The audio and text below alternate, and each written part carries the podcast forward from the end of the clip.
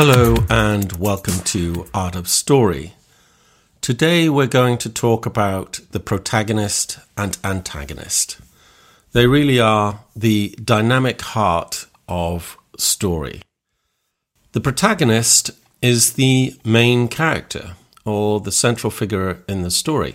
An essential characteristic of the protagonist is their ability to change.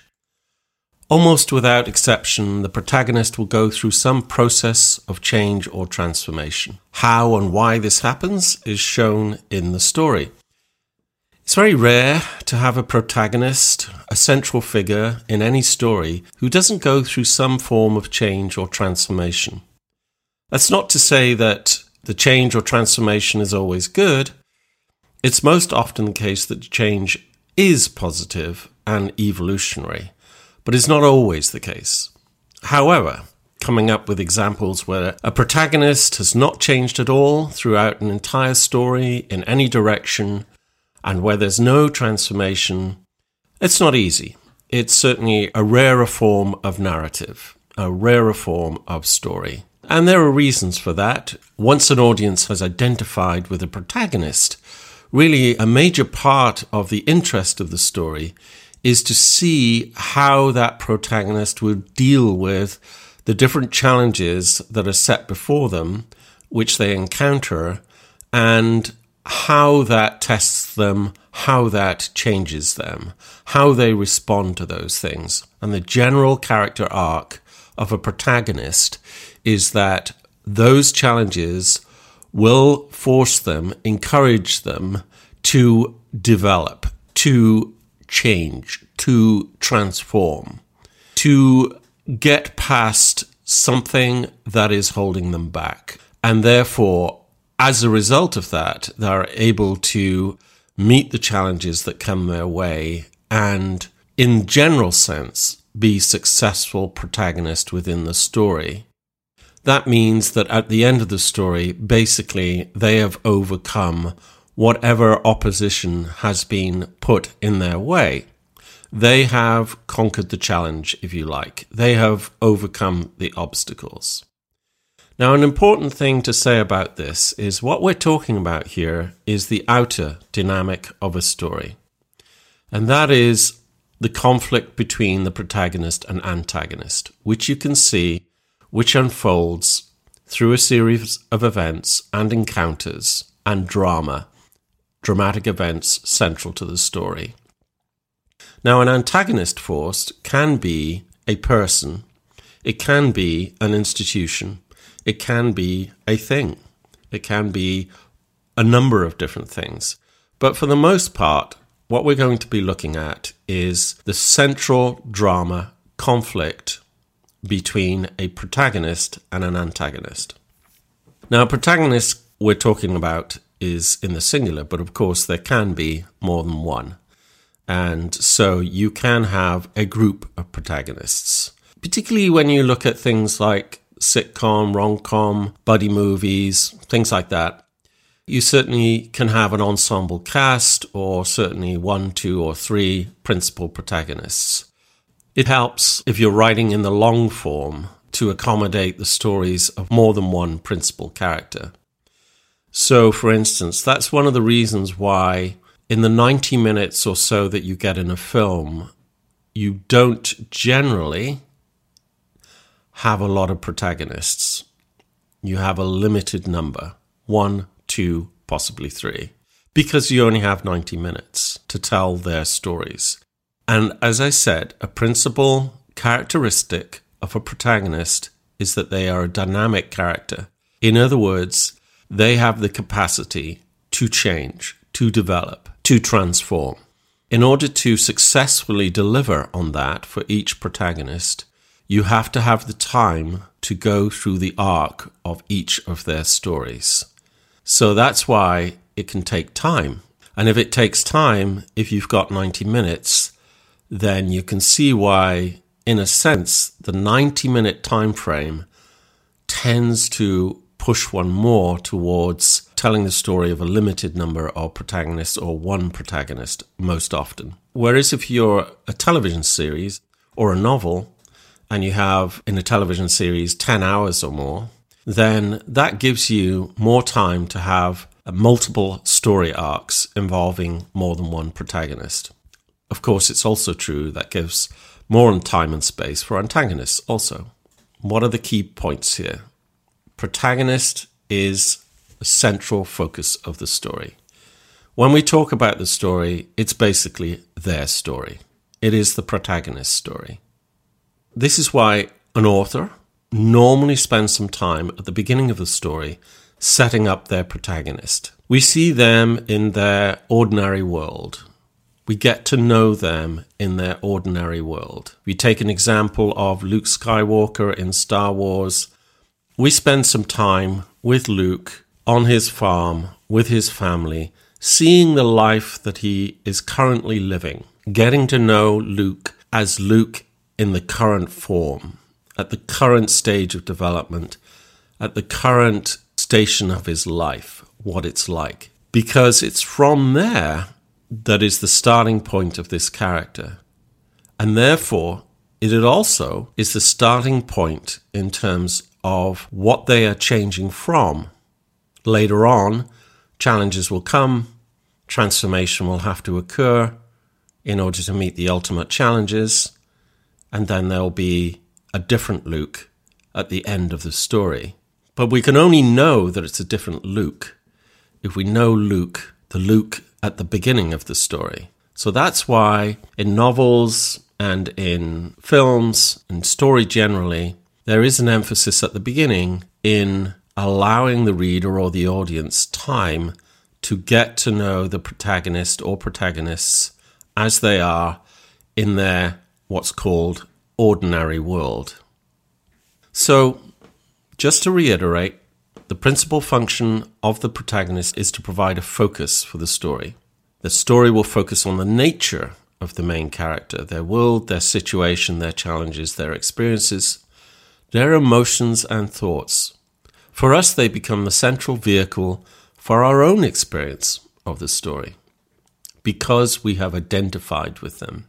And that is a really important job that an author or a screenwriter must do is to get an audience to identify with the protagonist. Once an audience has identified with the protagonist, then they basically have got into the carriage of the roller coaster. They're sitting in the seat alongside the protagonist. They're strapped in. They're going to go for the ride. And it is a ride, right? Most stories are a ride. You go up, you go down, you go round, you spiral, you reach peaks, you go down and you reach pits, sometimes actual caves or underground. So it is a ride. But you're only going to get an audience to get into that roller coaster and sit alongside the protagonist if they have that opportunity to identify with them at the beginning, to establish a relationship with the protagonist at the beginning. You can even call a percentage here of around 10 20% of time, whether it's author or a film, where you're getting to know the person before what's classically called the call to adventure. And of course, in Star Wars, we know there is the call to adventure. Remember? The droid coming along and so on. And he, at first, by the way, is a reluctant hero because he doesn't want to take on the central quest of the story. He wants to stay with his family and so on. His hand is forced, which is often a device in story where the reluctant hero is given a push. Heroes and heroines at the beginning, they're living their lives.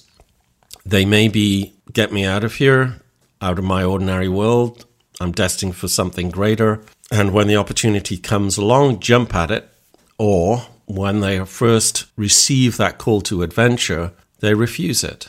And then something happens to encourage them to start that quest, to answer the call to adventure. The protagonist is that central vehicle for our own experience of the story. Once we have identified with them, everything that happens to them is, in a way, also happening to us. Remember, we talked about power of empathy, our ability to be inside the head, the emotions, even the body of another person and be able to experience, understand what they are going through. It's a very interesting mechanism because through that mechanism of empathy and bonding, if you like, being in touch with a protagonist, we are also having the experience to a certain degree. And to a certain degree, we're also going through the changes that they are, making our own assessments of how we would be, how we would respond. The test of the protagonist, subtly, is also a test of us. The necessity of the audience identifying with the protagonist is so important, stories invest heavily in establishing that link. Of course, not every protagonist is appealing to us. There is always the factor of resonance, what resonates for you. What can change according to your mood, according to situation in your life, according to your own experiences. So it's perfectly possible that you start watching a film or you start reading a book and the protagonist doesn't quite do it for you. You don't really identify with them. You don't really want to get into the roller coaster ride with them. And in that case, it's just not going to work for you. You're probably not going to watch all the film, or you might endure it because the person next to you really is enjoying it. but you're probably not going to finish the book, which is more of a singular pastime. Stories are about reflecting genuine human experience. They're about life and what we go through and the challenges we face and how we resolve them, how we meet them, and our character and the character of others. We want authenticity and realism. Doesn't matter what world we're set in. The world can be a fantasy world, a sci fi world. It can be contemporary. It can be gritty. It can be a criminal world. The world is a thing in itself, the setting. But what we do require of the protagonist, that central character, is a certain sense of authenticity and realism. And then we can really identify with them. We get into the ride and the ride takes off and off we go through the story. What we know is coming as an audience is that there's going to be a challenge coming the way of the protagonist. And generally speaking, that starts off with minor challenges and they escalate. Not always. Maybe the first thing that they encounter is war, a major challenge, and so on. But generally, there's an escalation in the scale of the challenge that a, a central character will meet. It may be that they'll respond in a negative way, or they might respond in a positive way. Remember, this is early on in the story. We don't know how it's necessarily going to work out, and we don't know necessarily how they will respond in each situation. That's quite important. If we feel we know exactly what's going to happen and how things are exactly going to resolve, and we have an exact understanding of how they will change, then that certainly takes an edge off the story, right? Drama needs us to really be what we call on the edge of the seat. We want the story to be at a level at which we don't entirely know how it will work out. Of course, we have a feeling about it. Course, we can make some educated guesses because we've watched many stories. So we might have a feeling about it, but we don't want it to be entirely predictable. There is, therefore, the capacity for the protagonist to respond in both positive and negative ways. Or even ultimately for there to be a failed protagonist, which is its own thing. I could talk about it another time. Of course, a protagonist may be a sympathetic character, they can also be an unsympathetic character or what you could call an anti hero. The anti hero character, a subject that can take up a whole podcast in itself and more, we'll deal with that at another point. But just to say that, of course, a protagonist can be sympathetic or unsympathetic. Normally, they're not unsympathetic to the extent that they're outright pure bad. There needs to be redeeming characteristics about them, although they may not be essentially good, usually there's a little bit more complexity than that in order to make it interesting. Let's talk about the other really important half of the story in terms of its dynamism and the central challenge, which is the antagonist. The antagonist is the character, group of characters, institution, the thing that is in opposition to the protagonist and against which the protagonist must contend. Most stories create this central opposition so that it has the energy, the mojo, in order to be dynamic. The simplest form of this is the hero and the villain, of course. In more mundane settings, the antagonist might be your boss at work, your parents, your wife, your husband, girlfriend, boyfriend, or even your teacher. Anybody in that sense can be an antagonist for you. It can also be an institution. The government is a popular one, or forces within the government, foreign forces, unseen forces, supernatural forces, alien forces, the forces of nature, forces from a higher plane or a lower plane, the animal world, the insect world. In another podcast, we'll talk about the three worlds that we inhabit and the fact that this is reflected in story. Now, the three worlds being the higher world, our world, if you like, Middle Earth, and the underworld or the lower world. So we'll talk about that in a separate podcast. One common feature of an antagonist is that they have some power over you. They can influence your experience or direction. They are important forces shaping your story or the story of the protagonist. That's why there's a lot at stake and emotions can run high and dramatic things can unfold. What the antagonist does is create an ordeal for the protagonist. They will challenge them in some way. It's almost fundamental in story that the basic structure requires this opposition or duality. It's the engine of the drama, the dynamic energy at the core of the story. It's through this challenge that the character of the protagonist or protagonists are tested. So let's talk a little more about that central dynamism between an antagonist and a protagonist. And the first thing I want to say about that is it is so important to have a good antagonist. Of course, we want to have a protagonist that we identified with, the main character that we have some at least empathy for, that interests us, engages us, that is authentic enough to feel real to us. That's all very important. But really, dramatically, also, the antagonist is really important and having a good antagonist is essential.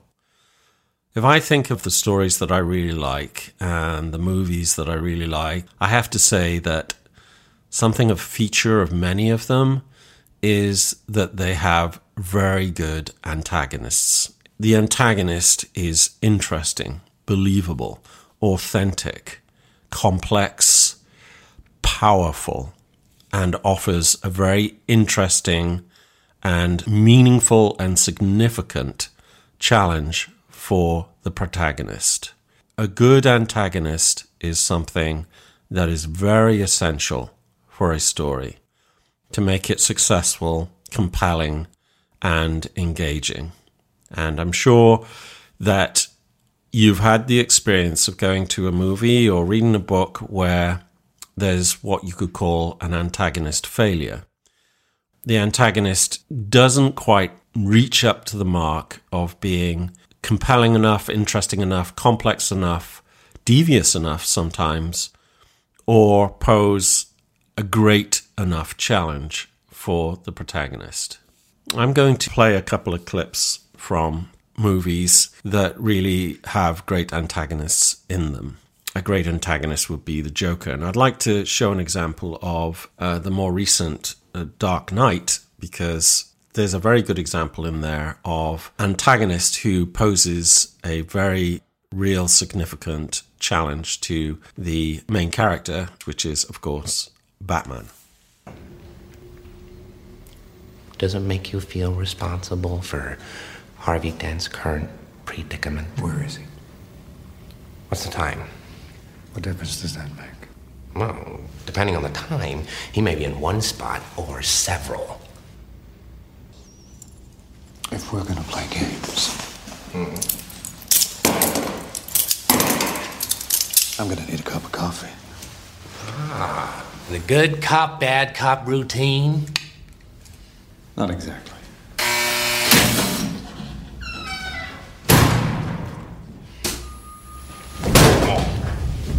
Ah. Never start with the head. The victim gets all fuzzy. He can't feel the neck. See? You wanted me. Here I am. I wanted to see what you'd do. And you didn't disappoint. You let five people die. Then you let Dent take your place. Even to a guy like me, that's cold. Where's Dent? Those mob fools want you gone so they can get back to the way things were. But I know the truth. There's no going back. You've changed things. Forever. Then why do you want to kill me? I don't want to kill you. What would I do without you? Go back to ripping off mob dealers? No, no. No. No, you. You complete me. You're garbage. You kills for money. Don't talk like one of them. You're not. Even if you'd like to be. To them, you're just a freak. Like me. They need you right now. When they don't, they'll cast you out. Like a leper. See, their morals, their code. It's a bad joke. Dropped at the first sign of trouble. They're only as good as the world allows them to be. I'll show you. When the chips are down, these, uh, these civilized people, they'll eat each other. See, I'm not a monster. I'm just ahead of the curve. Where's Dent? have all these rules, and you think they'll save you. Who's in control? I have one rule, Oh, then that's the rule you'll have to break to know the truth. which is The only sensible way to live in this world is without rules. And tonight you're gonna break your one rule. I'm considering it. No, there's only minutes left, you're gonna have to play my little game if you want to save one of them. You're going to have to play my little game if you want to save one of them. So there's a lot in that scene, a lot that can be unpacked. But one of the most powerful aspects about it is how the antagonist, the Joker, is getting inside the head of Batman. And if you think about other antagonists who are able to do that, Hannibal Lecter would be one also. They have this understanding of the protagonist. They're able to get inside them in a way to disturb them, disrupt them, to throw them into confusion. It's not only a simple case of external challenges, threats, threat to life, a threat to people they love, high stakes in terms of the future of a society, or and so on. It's about the antagonist's ability also to have real understanding and power over a protagonist. And that's really important quality of a good antagonist is that they're not just a simple foil. They're not simply there just to provide, in a sense, an excuse for dramatic events. Just the straightforward threat of violence or taking the life of people or doing insane criminal acts. That's not particularly interesting. What is interesting is this. What an antagonist is able to do is essentially pull on a protagonist. They're able to pull on them, to have a real influence on them, and in a sense, tempt them or move them in a direction which is away, in simple terms, from good progressive to bad regressive. In other words, to tempt them into a direction that is their direction, their way of seeing things, their world, to be under their spell, to be within their power more and more. There's always a push and pull between a good antagonist protagonist pairing. They're both pushing and pulling on each other in a very dynamic process. One pulling one one way, the other pulling the, the other one the other way. It can go back and forth like that. You can hear the Joker arguing for that, trying to shatter what he sees as the false idealism, the false consciousness, the false understanding of Batman as regards to how people regard him or will regard him. So he's challenging Batman on a fundamental level. psychologically. It's not just a physical challenge. It's just not a challenge of bombs and criminality. There's a far more interesting dynamic going on here. And I would say that that's what a great antagonist is able to do get inside the head, the emotions of the protagonist, have a real power over them and influence on them that is genuinely believable and authentic. A great antagonist is never, never a simple and paper thin portrayal of evil or being bad or criminality. I don't think, from an author's perspective or, an audience perspective, that's particularly interesting to have a straightforward representation, a thin representation of evil or someone who commits terrible acts. What is interesting is the story of the antagonist as set against the story of the protagonist, and that there is a relationship between the two. It's not uncommon for, in a sense, the one to be a mirror image of the other, even to the extent that they possibly share similar experiences in the background. And Joker is hinting that, of course, that you're the same as me, really. Only you have a false idea about how people regard you. And believe me, when the chips are down, they will show their true selves. And it's not going to be something that you will like. Now, the power in that is that there's some truth in it. Okay? There'd be no power in it if there wasn't some truth in it. A good antagonist, in a way, does have truth value, does have perception value. They do understand things about human nature, about how society works, about the failings of humanity. If you dig up the story of many antagonists, you will find that, of course, they have been failed by humanity themselves, by other people by the way that they've been treated. So they are carrying a major shadow. But their answer to that shadow or that trauma, that history, is obviously a negative one. It's of revenge, it's a sort of self seeking, aggrandizement, power seeking. It's not the path classically of the hero. A hero's response to those same experiences is not that path. It is a path and it can be difficult, and they can certainly fail along it, slip, and, as I said, have the potential to go in a negative direction or a positive direction. But if it's classically the journey of the hero, whatever temptations the antagonist put their way, whatever power the antagonist has over them, no matter how they influence them, push them, test them, of course, ultimately their character shines through. And generally speaking, what is that character about? It's about their willingness to sacrifice their own self interests for the good of something other than themselves, greater than themselves, the good of others, the good of society, the good of the people that they love. That willingness to sacrifice is classical. It's there quite often in the story of a hero or a heroine. The ultimate test leads them to be willing to sacrifice their own life, their own future, to give that final, that giving act for others. That classically defines the hero or heroine's path.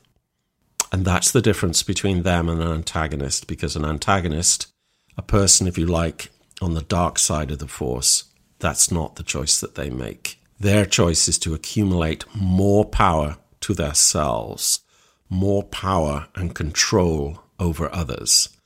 In a simple form, the dark, the antagonist, is about enslavement of others. It's about the power over others. It's about control over others. The path of the hero and heroine is about liberation, the liberation of others, the freedom of others, breaking the bonds, removing the shadow, upliftment, progression, evolution. Hopefully, of themselves as well. Certainly, if you take Lord of the Rings, then that would be true of Frodo, the Fellowship of the Ring, and both the transformation of the world outside inside through the conquest of the antagonist, Sauron. Okay. So if you go back through that scene with the Joker, you'll see many of those elements at play. The Joker, as played by Heath Ledger, is rated as an extremely effective antagonist. So there's a lot to be gleaned from that. Let's go to Lord of the Rings and see that how, right at the beginning, the focus of the story is to set up the ultimate antagonist.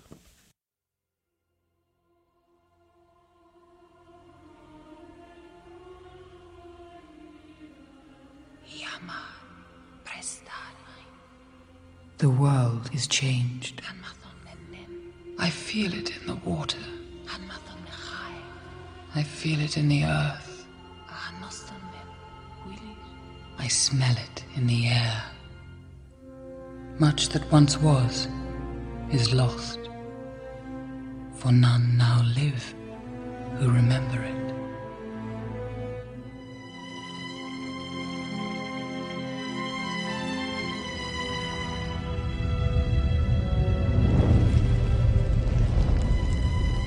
It began with the forging of the great rings. Three were given to the elves, immortal, wisest, and fairest of all beings. Seven to the dwarf lords, great miners and craftsmen of the mountain halls. And nine, nine rings were gifted to the race of men who, above all else, desire power. For within these rings was bound the strength and will to govern each race. But they were all of them deceived, for another ring was made. In the land of Mordor, in the fires of Mount Doom, the Dark Lord Sauron forged in secret a master ring to control all others. And into this ring he poured his cruelty, his malice, and his will to dominate all life. One ring to rule them all. One by one, the free lands of Middle-earth fell to the power of the ring. Well, there we go. They fell one by one to the power of the ring. So the ring contains the will of Sauron. And Sauron in Lord of the Rings is the ultimate antagonist, the ultimate force of opposition to the peoples of Middle Earth, and of course, the Fellowship of the Ring. And here we have the antagonist being set up right at the beginning. Within the structure of the story, that shadow of the antagonist is over the whole land and all its people. It's rising again and threatening them all. And of course, along with that is the emergence of dark forces. And those dark forces have the ability to sweep everything up, to consume you, to take you over. And that is represented, of course, in terms of the power of the ring. So the ring, therefore, symbolically stands for an essential power of an antagonist if you are under the influence of the antagonist, essentially an antagonist will enslave you, bind you to themselves, and get you to do what they want you to do. You'll be under their influence, under their power. An antagonist isn't there to liberate you. They're not a liberating force. They're an enslaving force. The ring is a very good representation of that because, of course, we see when people wear it they pick it up. It's gold. Why is it gold? Why is it a gold ring? What does that mean symbolically? Well, gold is of the earth, right? It's of the earth, the middle world, Middle Earth. And it is the most precious metal. Therefore, it represents the riches and the rewards of physical life. And that's very interesting because that's the emphasis of the force of darkness in a way is that control over the physical plane of Middle Earth, all its peoples, all its wealth, all that it can have to offer, under the will and dominance of one antagonist, Sauron. The ring represents symbolically a lot of key aspects of a antagonist. Of course, if you talk about Darth Vader, then that's also force of darkness. That's also about dominance, enslavement, crushing rebellion, freedom of expression, freedom of choice to live your life, develop as you wish. You're under the rule and control of the empire, and the empire is under the rule and control of the principal antagonist, the Sith Lords, personified, of course, in Darth Vader. The important feature of, of an antagonist is that they are a very powerful form of opposition. Now, if we move away from these classic mythological films, superhero films, fantasy film, to contemporary setting, you'll still find these things at work. You'll still find them at work, but of course, they're more subtle and more complex. But nonetheless, the essential points about protagonist and antagonist pairing, the opposition between them, the dynamism of that opposition is still true. It is therefore the power of the antagonist that is the ultimate challenge to the main character. They will be tested by the antagonist in whatever form it comes individual, institution, supernatural force, aliens. They can come in many forms. I would like to go to the example of The Matrix. There's a scene in there with Agent Smith. And think about that scene and the Joker's scene. Have you ever stood and stared at it, marveled at its beauty, its genius? Billions of people just living out their lives, oblivious. Did you know that the first Matrix was designed to be a perfect human world where none suffered, where everyone would be happy? It was a disaster. No one would accept the program, entire crops were lost. Some believed that we lacked the programming language to describe your perfect world, but I believe that as a species, human beings define their reality through misery and suffering. The perfect world was a dream that your primitive cerebrum kept trying to wake up from. Which is why the Matrix was redesigned to this the peak of your civilization. And I say your civilization because as soon as we started thinking for you, it really became our civilization, which is, of course, what this is all about. Evolution, Morpheus. Evolution. Like the dinosaur. Look out that window. You had your time. The future is our world, Morpheus. The future is our time. The future is our world. The future is our time. Humanity went extinct, except for now we're using you as batteries. To make that work, we created the Matrix. And the Matrix, of course, is a form of enslavement. So here again, we see that the antagonist force is about control, it's about enslavement.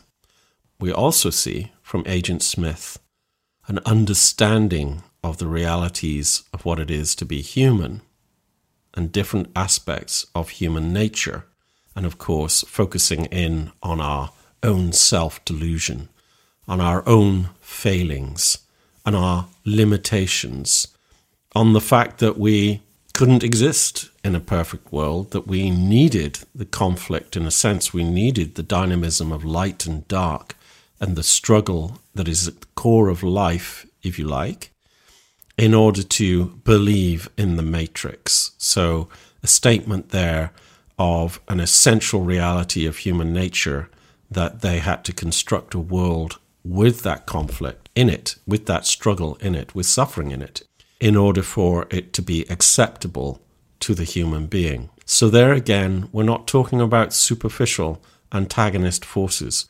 We're talking about deep themes here about what it means to be human and about human nature and our own self delusion from which we are trying to wake up, which, of course, is a big theme within the Matrix. It's really interesting. There's a lot to be said about that.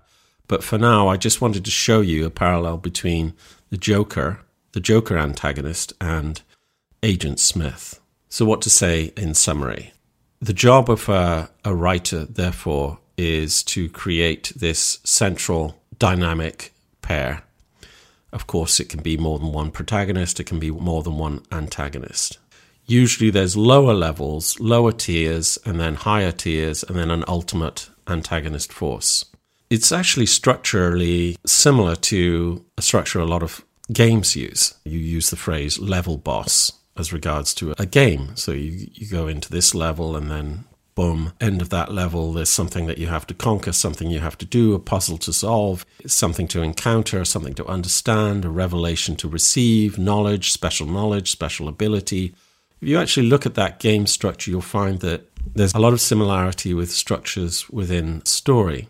On the antagonist and challenge side, there's that gradual escalation. Okay, so you, you managed to get through that particular dungeon, but now you have to go to this mountain and encounter this mythological beast. And if you do that and you're successful, then you'll get this, and so on. And you go on on the quest. Structurally, that's very similar to what happens even in the most contemporary literature. You will find similar structure.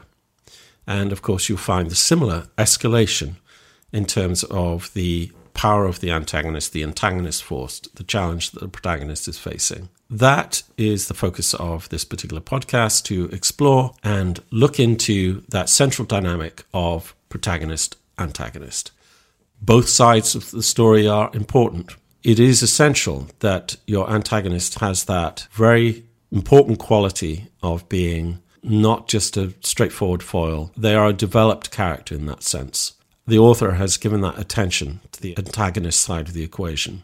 It's very important because of the way that they mirror each other. That it is the antagonist force, the challenge force, that is really testing and forcing the protagonist to reach into themselves, to resolve things within themselves, to understand, to develop, to gain new potential, new insight, revelation. Uh, it could be physical development. We'll dedicate a whole program to transformation and go through all of that. list. Of course, you also have the influence of others. You also have the classic role of a mentor, an ally, again, subject we will come back to. All right, well, I hope you enjoyed that. That's the podcast for today Protagonist, Antagonist. Enjoy.